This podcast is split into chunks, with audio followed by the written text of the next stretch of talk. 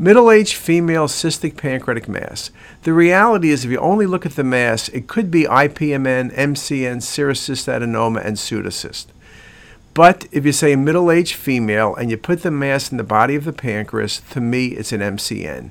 And in fact, this was an MCN. There's also a faint calcification, which is seen not uncommonly with MCNs.